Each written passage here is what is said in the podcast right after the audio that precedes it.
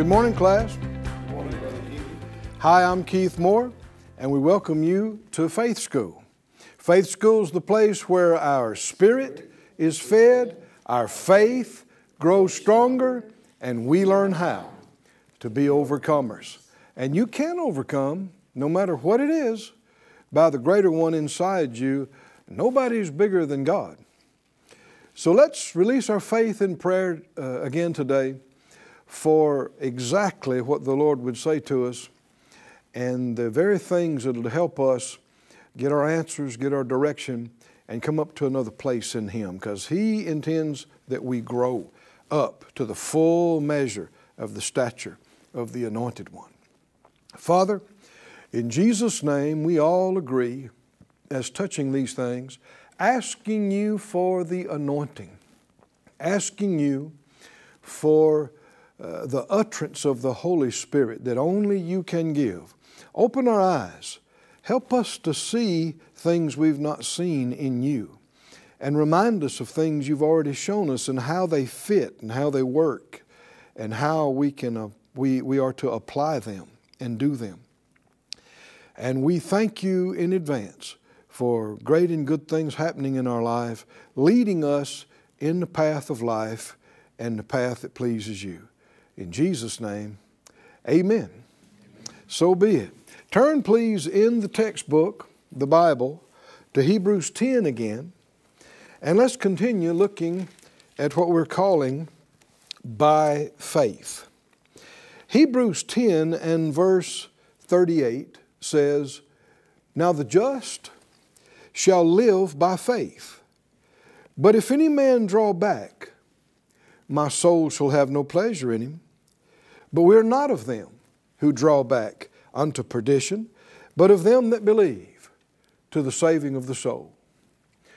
Then he goes into saying, Now faith is the substance of things hoped for, the evidence of things not seen, and for by it, by faith, the elders obtained a good report.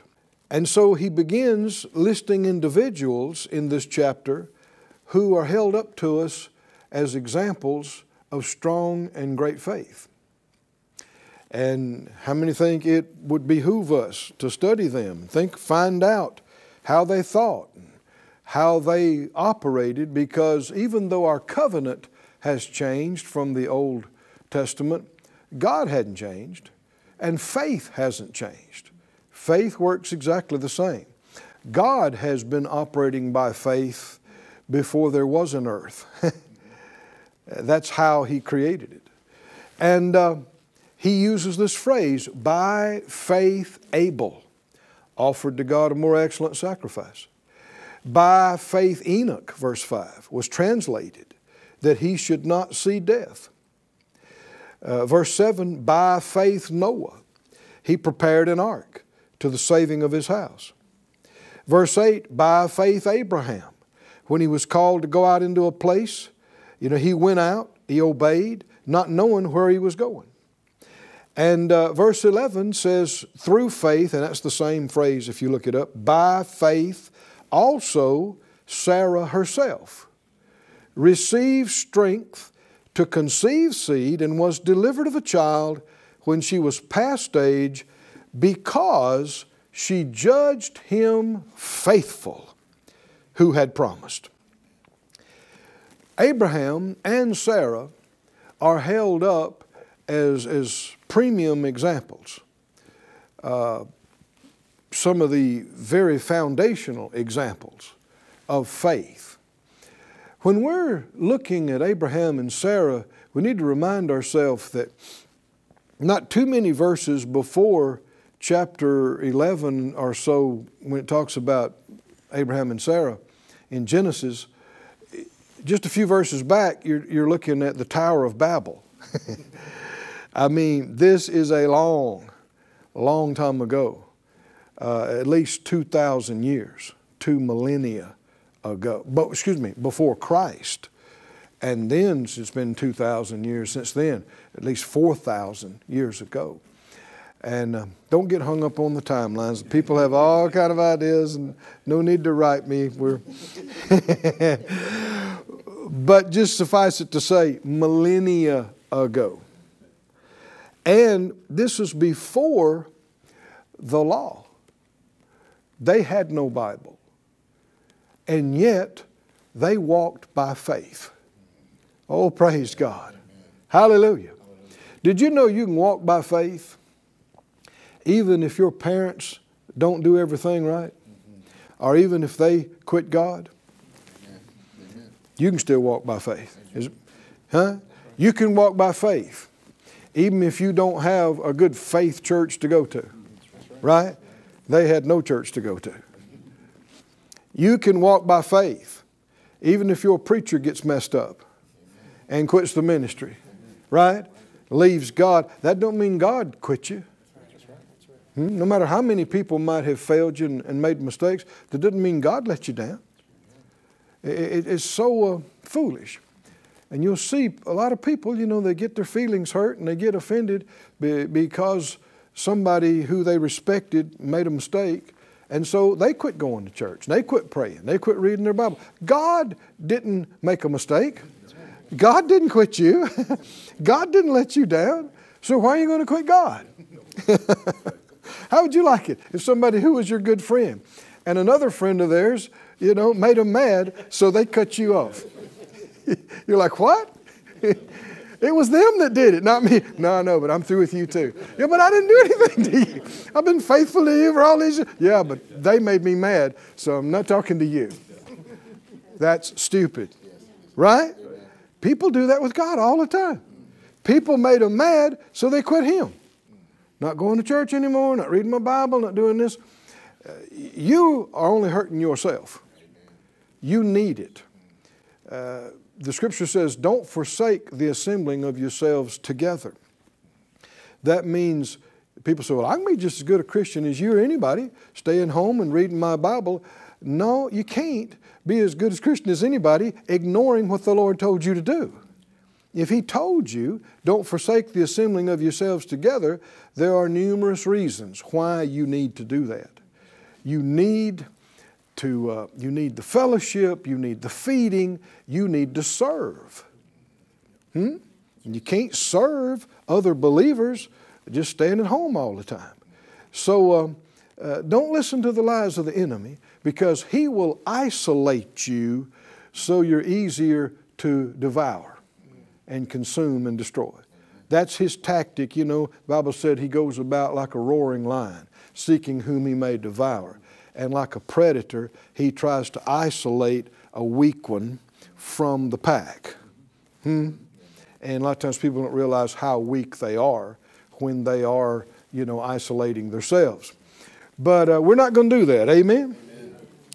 Um, it said, through faith also Sarah herself received strength to conceive seed. Let's go back again to um, the book of Genesis and remind ourselves of some of the, the truths that are revealed to us concerning Sarah. And of course, this, is, this overlaps with Abraham because they, they did this together. Everybody say together. together. Let me give you another scripture before you go to Hebrews. Uh, 1 Peter 3, they, they'll put that up for us. But um, th- this language here where it says, um, Sarah also herself. We're, we're understanding that Sarah had faith in God like Abraham had faith in God. And this is no small thing that Sarah has her own verse in Hebrews 11. 1 Peter 3 and uh, verse 6 talks about uh, Sarah and Abraham. And it says, Sarah obeyed Abraham, calling him Lord, whose daughters you are, as long as you do well and are not afraid with any amazement. Likewise, you husbands, dwell with them according to knowledge, giving honor unto the wife as unto the weaker vessel, and as being heirs together of the grace of life, that your prayers be not hindered. A lot of revelation in this passage here, like all the Word of God. But did you hear that phrase, heirs together? And you'll see that even way back here, these thousands of years ago. Abraham is a man. Uh, you know, you'll get to meet him one day. uh, Sarah is a woman. You'll get to meet her. And they obviously didn't know everything. They made mistakes. The Bible even tells you about some of their mistakes. But they walked in faith together with God and with each other. And we're told today, uh, they're held up as an example. For modern day believers, I mean, First Peter is in the New Testament, right? He's talking to us, to believers, and he's holding up to us Abraham and Sarah. And one of the big things to understand is this word you keep hearing about here honor. Honor. When it says that she uh, referred to him as Lord and obeyed him. Well, see, nowadays folks despise that kind of language. they, they despise it. Well, do you despise that verse? Do you despise that scripture? Don't get hung up on a word. Get a hold of the concept. It's respect. And see, the very next verse, he says, Likewise, you husbands, dwell with them according to knowledge, giving honor. It's the same idea, right? Yes, giving honor. Uh, we'd probably say today, respect. But honor is the right word. Respect and honor. She genuinely respected her husband. He genuinely respected and honored her. They both genuinely respected and honored God. Oh, can you see this, saints? You might say, well, why are we talking about honor? Because you can't separate honor and faith. You can't separate them, they go hand in hand. Tr- having faith in God is trusting God. Why would you trust someone? Because you have concluded, and we see that in that verse about Sarah, how did she get this amazing miracle in her life when she's 90 years old? Her body was sterile when she was 20 years old? How'd she get such a miracle?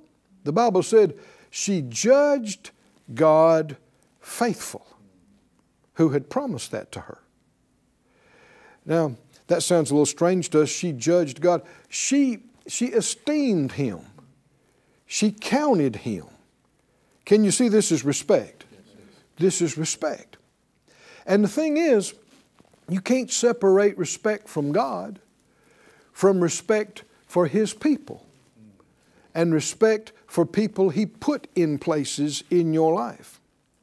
Something the Lord spoke to me some years ago. He said, You, you may not be able to respect everything that a person in authority over you says or does.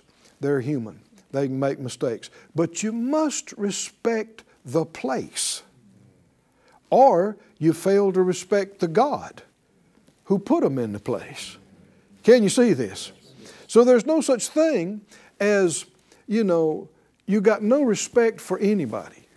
You don't respect your husband, you don't respect your wife, you don't respect your pastor, your boss, your supervisor, uh, anybody, but you have all this respect for God. That's being delusional. That's living in a fantasy world. It's simply not true. Because our respect for God is shown in our respect for people, especially His people. In His eyes, all human beings have value. Again, you may not be able to respect everything everybody's doing. You won't be able to respect everything that everybody says and does, but you still, if you think right, you respect them as a valuable human being that Jesus went to the cross for. Right? Even if they're living terrible, even if they're just full of vileness and cruelty, still, he saw something valuable enough about them, he was willing to pay the price for them and redeem them. So if he thinks they're valuable, that's all I should need to know, right? If he says they're valuable to him, even if they don't look like much to me, I may not look like much to them, right? But it, with that, that's at some level of a sense of value and esteem. But how much more those who love God, who give their lives to serve Him? The Bible said we should know these, we should honor them, even count them worthy of double honor. Those that are over us, and those that minister to us, and those that lead us.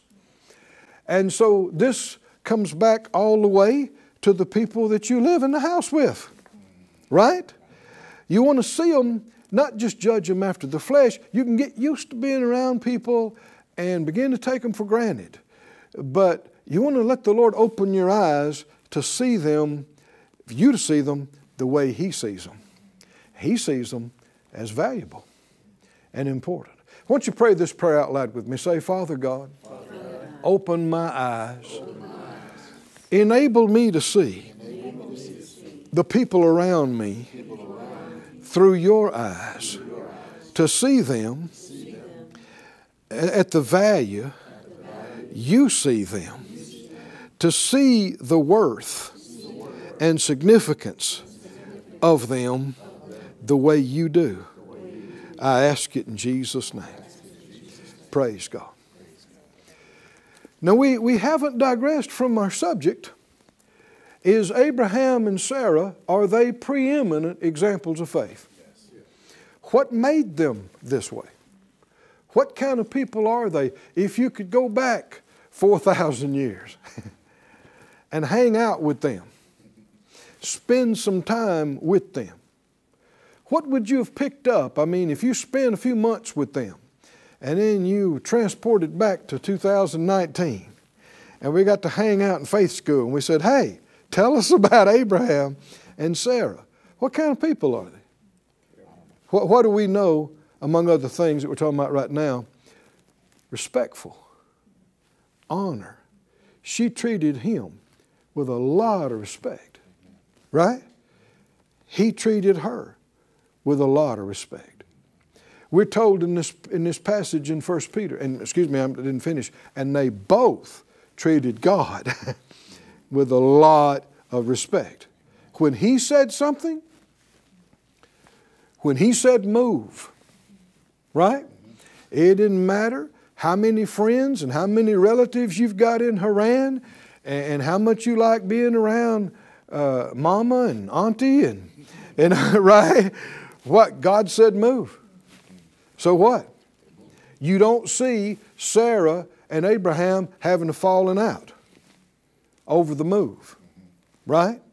You don't, you don't hear any kind of dissension. Now, you know, they had a little issue over that Hagar deal. We, we talked about that last week. But uh, you show me any couple married for decades that never had a discussion. You know, I'll show you somebody living on different continents. No. We're, we're human beings. We, we got flesh. We, we haven't learned everything. We're, we're still developing. But you see them together. You know, not like, you know, Moses and Zipporah, his wife, not like them. You know, God told uh, uh, Moses to do some things. And one of the things he was supposed to do was continue circumcision that he told Abraham. And man, Zipporah apparently wasn't having it. And so then uh, uh, Moses didn't do it, and then he about died over it. And then Zipporah, all indignant and sarcastic, told him, You're a bloody husband. Next thing you know, he's leading the people, and she's back home with daddy. This comes back to a lack of faith, which is demonstrated in a lack of respect. Come on, can you see this? She disrespected her husband he was disrespecting God by listening too much to her, and then, you know, uh, disrespecting God. Now he had to obey God without her. Sarah didn't do this. Let me just pause right here. Did you notice there's no verse in, in chapter 11 that says, by faith, Zipporah? uh, no. but Sarah got her own verse. Ah, glory. Anybody in here like to have your own verse in, in Hebrews? Oh, man. How, how would it happen? Here we see honor and respect. And, and he goes on here to say in the New Testament, 1 Peter 3, that the women and the wives should act like Sarah. And the husbands uh, and men should act like Abraham. And what he mentions specifically is honor and respect. And he says, because he said, You are heirs together of the grace of life. We're experiencing this grace, living in this grace together. You know, it's so bad that the enemy is tricking uh, married couples all over the place to fight each other, you know. Uh, and it's so easy for him so many times. He, all he has to do is, is bring a thought or a feeling to this one about this one well, they think this or, or they said that, but they meant that. And, and then he'll jump over on them and say, well, look at them. They're looking at you sideways because of what he just told them about you. And, and next thing you know, uh, you just feel ill. And, then you don't like what they said. And then you said it wrong. And then they really don't like what you said. And, and you got a three day fight. And, and, and you don't realize the problem is not him and the problem is not her, it's the devil. He is bringing pressure and lies and pushing you, and you're letting him play you like a cheap banjo.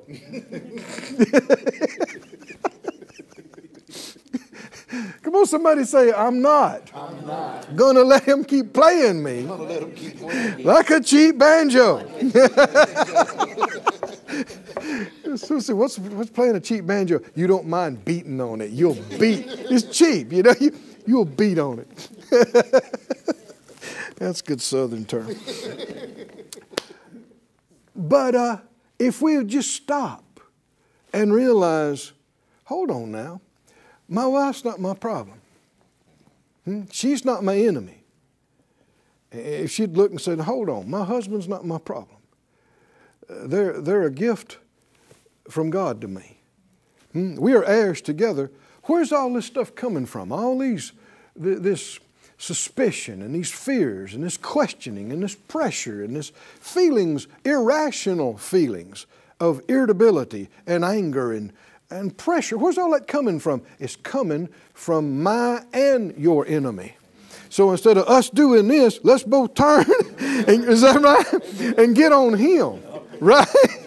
And run him out of our life, out of our family out of our marriage because the Bible said, submit yourself to God and resist the devil, and he will flee from you.